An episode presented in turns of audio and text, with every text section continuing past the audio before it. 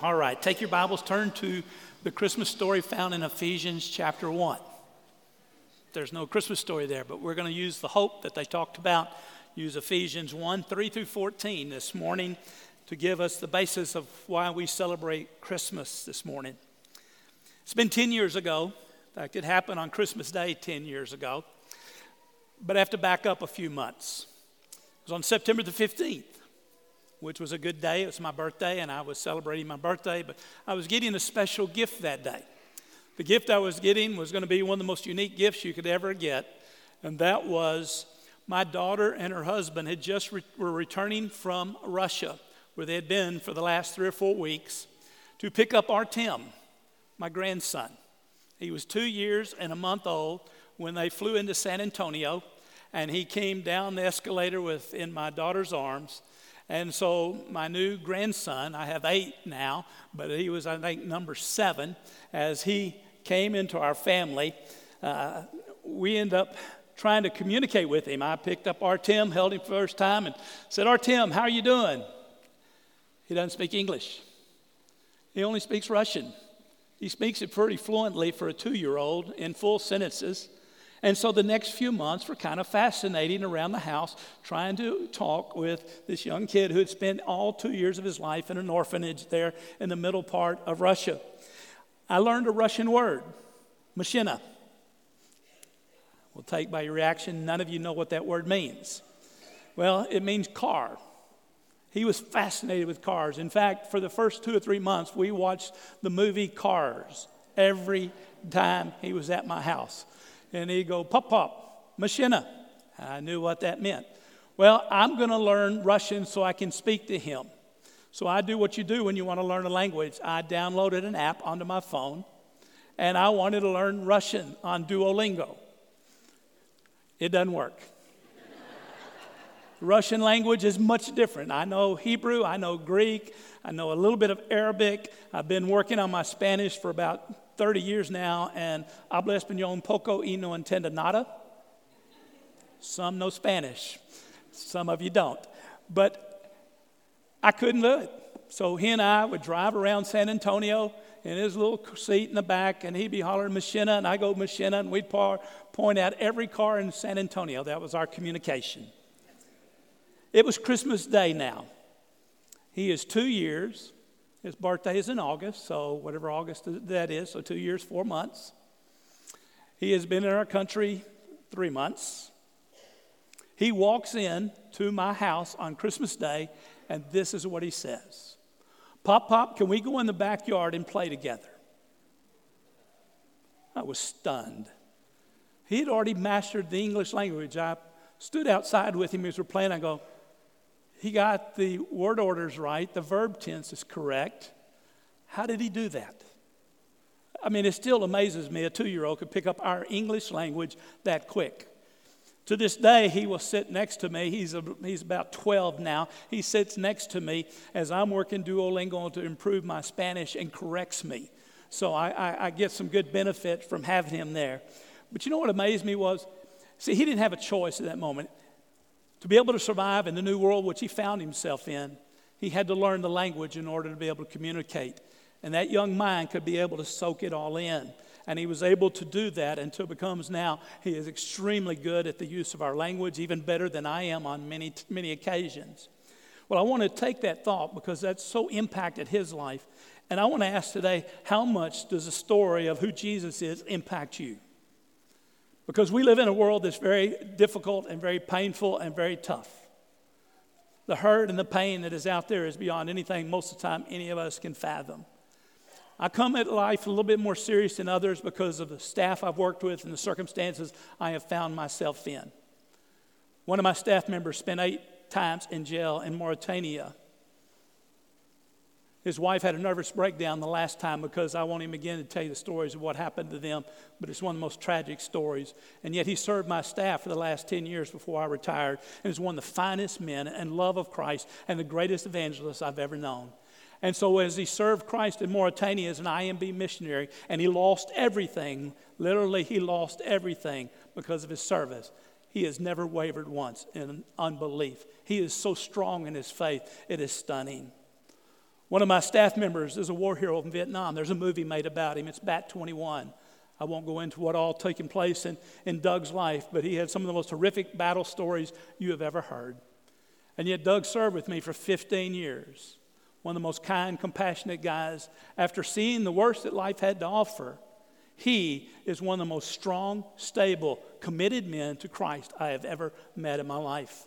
And I can tell you several other men that I've had the privilege to be able to walk with who, in the worst of circumstances, stood strong. And the basis of why they stand strong are passages like this. Now, I'm going to read this. I'm going to read the whole thing. It's 3 through 14. I'm of a tradition. I have everybody stand, but I'm going to leave y'all down because that's y'all's tradition. And uh, but what I want you to do when I read this, I want you to watch for something, something that's repeated over and over and over. I'm not going to tell you, but I will come back to it very quickly. So you follow along. Follow in verse three. Let's walk through this and talk through it in a way. And literally, I'm going to go verse by verse through this today because I want you to know something. You've been given the greatest gift ever. Christmas is a time of receiving gifts. You already have the greatest gift ever given to you. And it should so impact how you live your life every day that nothing gets in the way of you walking with Christ and giving Him glory and doing what I preached on a couple weeks ago life filled with joy, life filled with prayer, life filled with thanksgiving, for that is God's will for you in Christ Jesus. So if you'll follow along, it says this Blessed be the God and Father of our Lord Jesus Christ who has blessed us with every spiritual blessing in the heavenly places. And you mark that phrase, that is very important. Just as he chose us in him before the foundation of the world, that we would be holy and blameless before him. In love, he predestined us to adoption as sons through Jesus Christ to himself. And he did this according to the kind intention of his will. And it's to the praise of the glory of his grace which he has freely bestowed on all of us in the beloved. In him, we have redemption.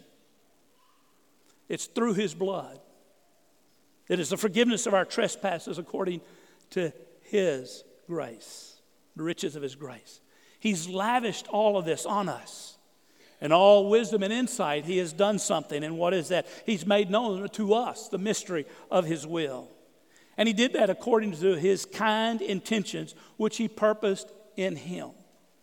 And he did this with a view to the administration suitable to the fullness of time. That is this the summing up of all things in Christ the things in heaven, the things on earth.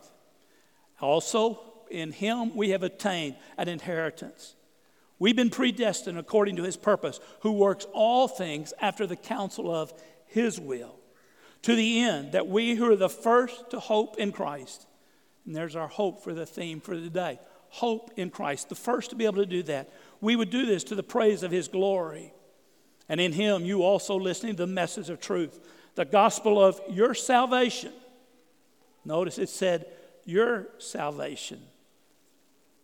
Having also believed, you were sealed with Him with the Holy Spirit, a promise, who was given as a pledge of our inheritance with this view in mind the redemption of God's own possession. You're God's possession this day. He owns you through the blood of Christ, and it's all to the praise of His glory. Now, I want to notice something in this this morning. I got two simple points, got about 17 points under one, so don't think it's short, but it won't be long. Did you notice what's jumped out as I read that over and over and over again? I, there's a phrase jumped out 17 times. This in the, in, so you'll know, in the Greek, this is one sentence. It's not several sentences in the like it is in English. It's one long thought process from verse 3 to the end of verse 14. Well, here's what it is verse 3 in Christ, verse 4 in Him, verse Oh, I just lost every one of my notes. You got to love technology. So let me glance at it with my own eyes here. Verse 4, before him. I jump down, verse 5, to himself, his will in verse 5. Verse 6, below, in the beloved. Verse 7, according to his grace. You looked down a little bit farther, according to the mystery of his will. Verse 10, the summing up all things in Christ. Verse 11, His will. Verse 13, His glory. Verse 13 or 12, in Christ. Verse 13, in Him. Verse 14, it's all in Him, His glory, His everything. Here's my phrase in over and over and over, it says in Christ, in Him, in His beloved. Over and over and over and over through this. To this amazing church in Ephesus who had brought out the most pagan of worlds. The temple of Diana is right there. The seven wonders of the world in this city. There are riots later because of his preaching of the gospel, because so many people came to Christ. They even burned books in this city because so many people had come to Christ. They got rid of all their magic books, everything else. And he is reminding them when he writes back to them, all of this is in Jesus. That's why we make such a big deal in all that we do within our church that we gather and we give glory and honor and praise through our song, our prayers, our preaching to Christ. Because that's what leads to the great truth that you found in verse 3. And that simply is this. In verse 3, it says, We have been blessed with every spiritual blessing in the heavenly place. You here in Greenville who confess faith in Christ are the most blessed people on the face of the earth. He took you from that old life, He brought you into a new life, and He has poured these blessings out upon you. And it's all in the name of Jesus. And that's why you and I should never be ashamed of who He is. We should never be ashamed to be able to speak His name. We should uplift His name in all that we do and say because all the blessings of life are ours already because of Him. In the culture in which you and I now find ourselves, and I don't know what it's like being in, in Greenville, but I know what it's like in other places, and I've traveled the country and I've been around the world and I've seen a lot. Life has changed.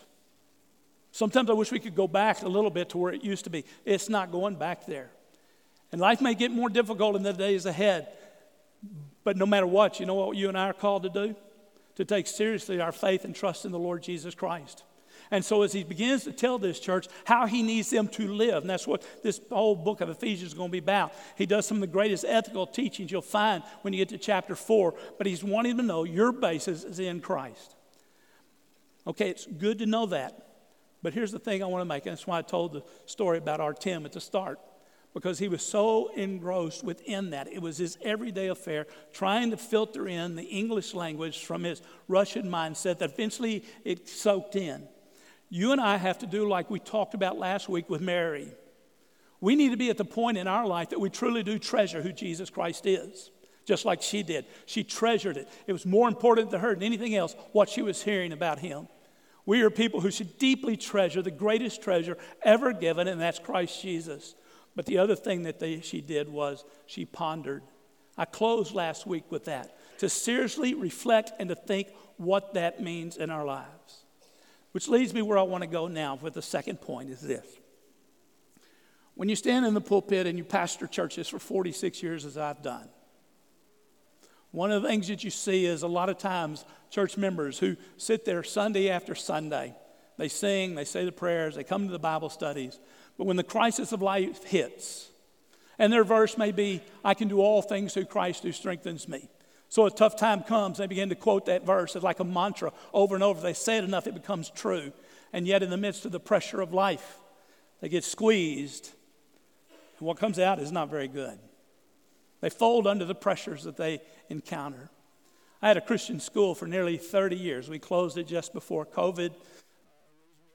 It was because of um, homeschool and literally took all of our kids and put them in the home instead of in our private school. But we, we had a great time for 30 years.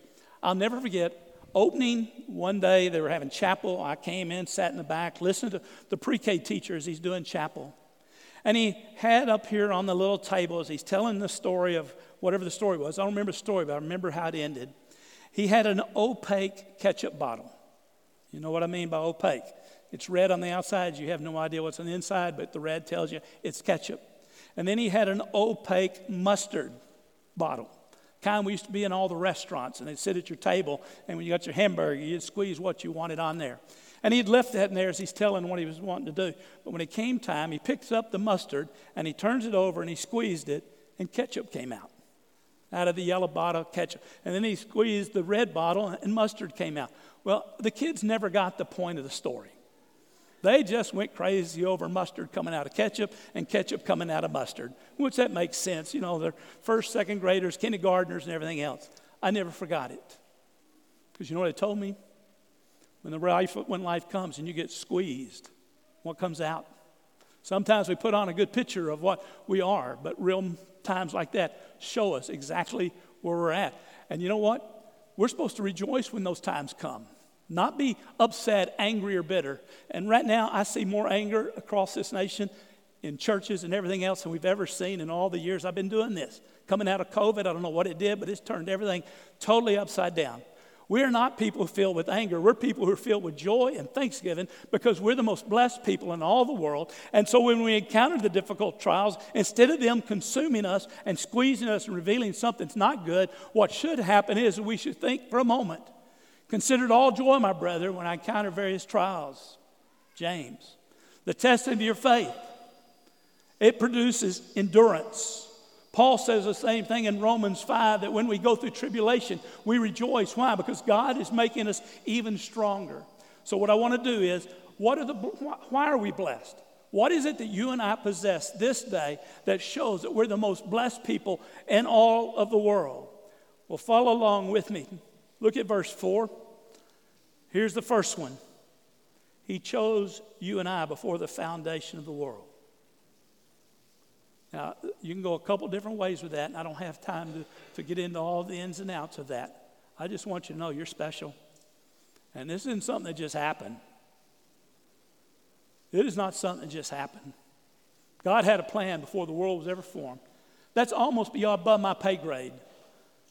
You know, I have my earned doctorate. I've, I've studied under some of the most amazing minds ever, but there's some things I can't fully grasp nor understand, but I just know it's true. God knew this kid right here when I was growing up on the bayous of southeast Texas. He knew who I was before I was even born. He knew who I was even before the world was even founded and spoke into existence. Explain it, you say, I can't. But I know it's true. Do you know what that means now for me or for you? There's significance to who you are I've been telling this to my grandson, Artem, who comes from the deepest parts of Russia. His dad is Kazakhstani and his mom is Russian. We don't know who his dad is, and we never will know who his dad is. His mom's an alcoholic when she was in her early 20s, and I'm not even certain today if she's even alive. How does a family from San Antonio find a kid in Russia? I'm still not certain I understand all that happened with that. But yet, God seems to have a plan in Artem's life, and He's crossed our paths. And we're having some good and some tough times through it, but it's been amazing to watch that. See, I know something. When I walk into any circumstance, situation, God is prepared beforehand because He knows He's known me and He's got me ready for whatever He stuck me in front of. And you never know what you're going to encounter. So when I face the trials of tribulation in life, I know something. He already knows who I am. Second thing is, He's been adopted. So I have a new family. Which means what? My dad just recently passed away after 90 years. If you when I picked up the phone and he would answer, he'd know immediately by my voice. And I'd say, Hey, Dad, what's going on? And he'd respond. Now, if you picked up the phone and my dad was still alive and you were calling him, say, Hey, Dad, he wouldn't have any idea. I want you to know that the creator of the universe knows who you are when you say, Hey, Dad, Abba, Father. A father who loves you, my mom had a dad who was one of the sorriest men ever on the face of the earth. She took a shotgun out of his hand when she was eight years of age as he was threatening the family. My mom had a lot of scars because of all she went through as a little girl. But I'll tell you, my mom demonstrated the presence of Christ and she could pray and she found greater joy in prayer because she had a father who had listened to her and who loved her. So I want you to know something. You and I have a father in heaven. And when you bow your head and you say, oh, Father in heaven, he looks down and says, I know you. You're mine. You're mine. I want you to notice the next blessing it's free. It's free. Freely bestowed on us, all of this. That's found in verse 5. Freely bestowed, this highly favored grace is given to us in Christ. See, it doesn't matter if you're rich or poor, it doesn't matter if you're educated or not educated. My grandmother had a second grade education. I have an earned doctorate. My grandmother knew the scripture just as well as I did, and she loved the Lord maybe even more than I, I have ever done in my life because it doesn't matter. God gifted all of us with this amazing grace that we find in Christ Jesus. It's ours. I go on because I got to get through this quickly. Next thing in verse 7 I have redemption. I've been set free. You've been set free. See, I didn't come to Christ till I was 20. I went to the University of Texas. Uh, don't hold that against me for some of you who went to that other school. I wanted to be rich and famous. That was my goals in life, rich and famous. I got the fame. You don't want that at all. It's not fun at all. I've never found the riches. But I got Pledge of the Year in the fraternity at Texas. You don't get Pledge of the Year by being a good guy. I didn't do well because I partied too much and played too much, and to my parents' upsetness with me, I moved back home and attended Lamar University my last two years. And it was during that time I found Christ. Ed Wright, one of the great pastors in Texas, shared the gospel with me at Glorieta, New Mexico at Student Week. He was the same age I was. We stayed buddies for years. And that night, it made sense. And I was removed from the old life, and I was given a new life. Every one of us in here who are in Christ have been given the opportunity to leave the old life and have a new life, like Artem did. He left Russia, the old life, now has a new life that lives in Fort Worth. New opportunities. Every one of us had been given that new life through redemption, which meant a price paid. You know how valuable you are? It was His blood shed for you. He shed His blood so you would not face God's wrath, and He has given you a new life. If you can't get excited over that, something's wrong. It's one of the greatest things ever given to us. And then on top of it, the forgiveness of our trespasses or our sins. Some of us have some really bad sins that we label, quote, bad. Some of us weren't so bad. My wife, my kids still think my wife probably didn't sin for a while because she's so goody goody in everything she does. She did. I can tell you that. I've been with her long enough to know.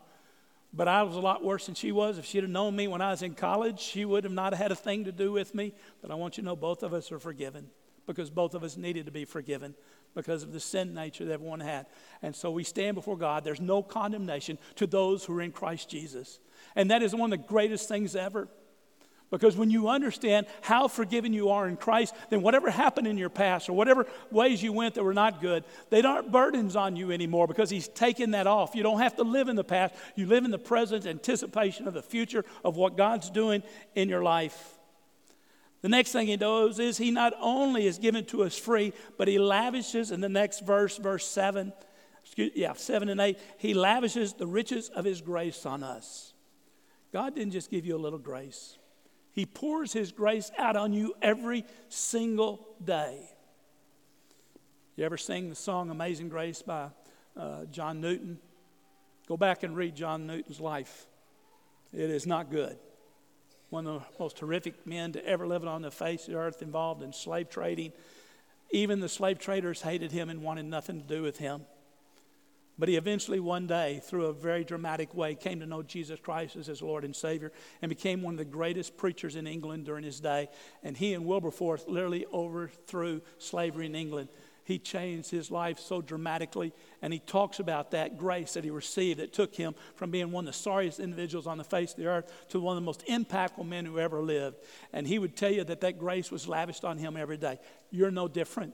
God has lavished his grace on you day after day. The next thing is verse 8 and 9. He's allowed us to know the mystery of His will. There are a lot of things God hadn't revealed to us, but He has allowed us to know a few things. And that is that there is going to be what is next the summing up of all things in Jesus. I have a good friend. We've been texting all week. He is one of the leading finance guys in America. If you are, any of you are former military and you have some of your investments at USAA in San Antonio, he literally oversaw that for about 20 years and made you more money than you'll ever know. He's, he's literally genius at, at stock market and investing and everything else. But he's one of the most devoted people to Christ that I have ever known.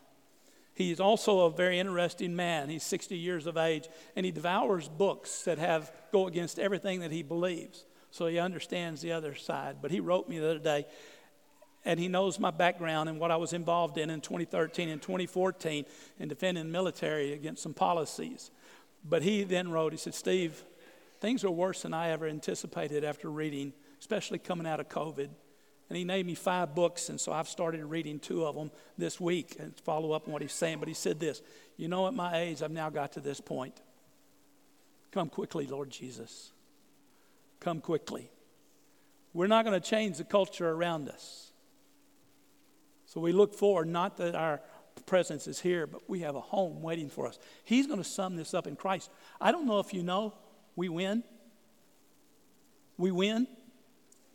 We're going to go home and we're going to stand in the presence of God and see that He was in control of all that was going on. And He was using us to be salt and light in a world that the darkness has always been there, but He's done it in such a way that He is going to allow us to impact lives and bring them with us, and we will celebrate together in heaven because everything is closed out in Christ. This world may look like it's going to hell in a handbasket. It's not. It's heading straight to the providence of God and the second coming of our Lord and Savior Jesus Christ. And what happens out of that is you have an inheritance coming to you. Verse 11 an inheritance. You're richer than you ever imagined. Jan and I, right now, because of the death of her father, who was 96 just a few weeks ago, her brother and her have been working through the will and the stuff. And so this week, Jan got the first of what will be about four checks. It's not a great amount of money. He was a grocery store manager. He did okay. But they wrote the first check, and I, I put it into our savings account. And, and she said, What are we going to do with that money? I said, Well, your property taxes are due, and ours went up 40%. So that'll take half of it. And um, house insurance is coming, and it went up from 1600 a, a year to 2300 a year. So that's going to take the rest. And the grandkids will probably soak up all that goes thereafter. Knowing my wife, the inheritance is almost already gone. It is amazing sometimes when you get inheritance, if it's just my average, not a lot, it doesn't take much to go through it. But I want you to know something. You got an inheritance waiting for you that can never be taken away, that will never fade away. It's reserved, has your name on it. What is it? Being in the presence of the Father. These bodies of ours will be resurrected and they will be as He is. We will be in glorified bodies. To you young people, that doesn't mean a whole lot. To some of us older ones, it means a bunch. You know, I was on the football field. I said that last week. I was out in the middle of a scrimmage one day. Those kids run faster than I do, they hit harder than I hit. And I'm trying to get out of the way of a play as they come sweeping around. A guy coming, he didn't see me. You ever heard of what's called a blindside block? He did a blindside run me over. I'm still paying for it today. It hurts. Come quickly, Lord Jesus. Get rid of this pain. It'd be nice. But you know, my inheritance is one day there'll be no more pain, no more sorrow, no more suffering. That's my inheritance. But my greatest inheritance is I get to see Jesus. I get to see my mom, my dad, I get to see my sister. I mean, I have such hope waiting for me. I, I, it's amazing. It gives me the ability every day to live to my fullest because it, it doesn't end bad, it ends amazing. I shared a couple weeks ago when my dad passed away on a Wednesday. I went up to church after I, I left the nursing home after being with him all morning long until, until they had came and taken him away. I got to church and everybody was going, How sad that you were on your birthday your dad died. No, it's not sad. On my birthday, my dad went home. My dad, who was such a great man, who had the ability not to think clearly anymore, could think clearly again. Could articulate like he could when he was a man as he lived his life fully on the, this earth. See, we have that inheritance waiting for every one of us in Christ. And then, you know what that gives us in verse 12? This is our theme for the day hope. Solomon knew this deeply. Hope deferred makes the heart sick. A lot of times, our hopes that we have in this world get ripped away from us and it leaves our heart broken. I want you to know something. You have a hope in Christ that cannot be taken away from you, can give you the confidence to live your life fully every single day. And then, next, you know what guarantees this? You've been sealed. There's a stamp on you, and however God does it, it's the Holy Spirit. You're His, and He's not going to let you go. Life is not going to steal away your great blessings you have in Christ because He's given you the Spirit of God. And He wants you to live in that fullness every single day love, joy, peace, patience, kindness, goodness, faithfulness, gentleness, self control. That's what He wants in your life because He has given you the greatest gift. And you want to know something? It's a pledge of our inheritance. The Spirit given to you is the first taste of something even greater coming your way. Some of you are too young to even remember this, but we used to do layaways. Y'all remember layaways? Now we just go deep in debt and get it now, but used to you didn't do that. You went to the store and you gave them a hundred bucks because you wanted this or that. I needed. I'm, I'm going to get a new set of golf clubs here in the first year. Try to get myself back on the golf course a little bit. And so in the old days, what I'd have done was is I'd have put a hundred, gone down to Gibson's, and they're cheap clubs there, but I'd put a hundred dollars down at Gibson's. And then every month I'd go back and give them $25 or 20 or whatever I could. And then it would come a day it was paid for.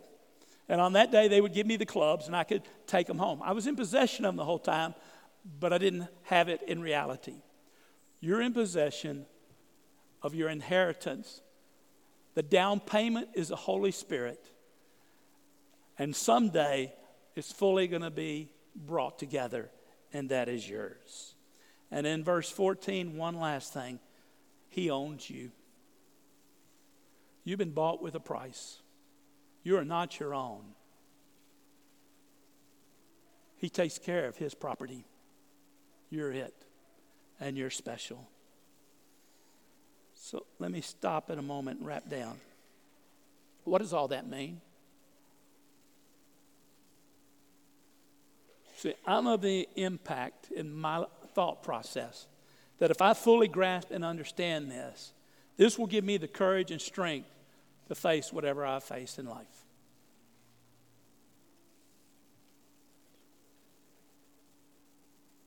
In 2013, when I defended Sergeant Phillip Monk, if you ever get involved in something like that on a national level, and I was, I've been uh, on Fox and Friends, CNN, I've been in the national press. I have been on radio stations all over the United States. I end up being the voice of Sergeant Monk on the issue of marriage. All I ever said, and every time I was on, was that marriage is between a man and a woman. That's God's standard. And that my sergeant should have the right to have that conviction in the military. He had lost his job because he did not have that conviction. When you do that within the cultural setting, your name is mud. You can Google my name and you're going to get some bad stuff. Media Matters, Southern Poverty Law Center, many others, Huffington Post, wrote some pretty scathing articles about me. My church members ever so often say, Steve, they'd call me, Have you seen this? No. I'll send you the link.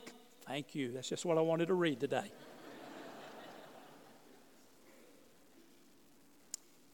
I will tell you that it, that doesn't bother me.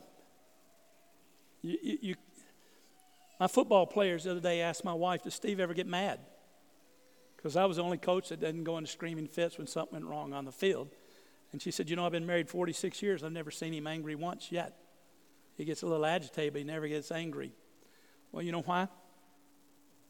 I'm not allowing others to control who I am. You're not controlling my response. So when the media came after me full blast, that's all right. You want to know something? I am the most blessed man in all the world. I belong to Christ.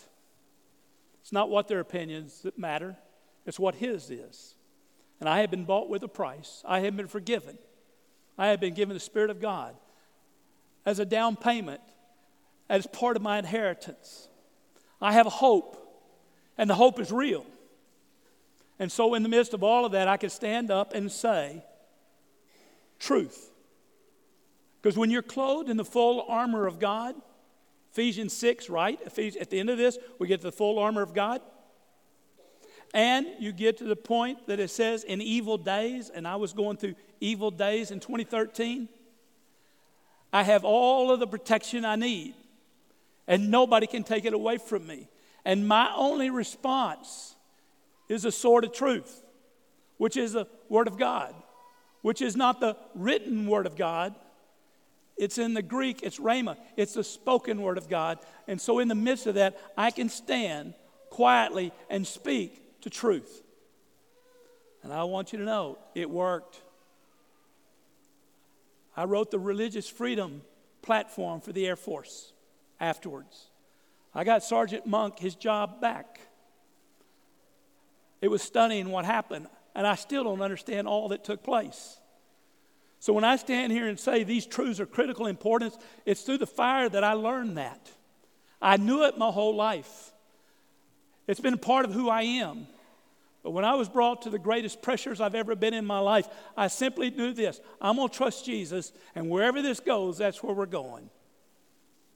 It's the greatest journey ever. I don't want to ever do it again but it's the greatest journey I've ever been on in my life. And so, ever since 2013, when I stand in the pulpit, I have spoken more differently than I've ever spoken before because I understand how evil the world is, but I understand how amazing His grace is. And so, I want you to know this day as we enter the Christmas season, and as the theme of your day of this month, as you've been going through the candles here, the Advent candles, today was hope.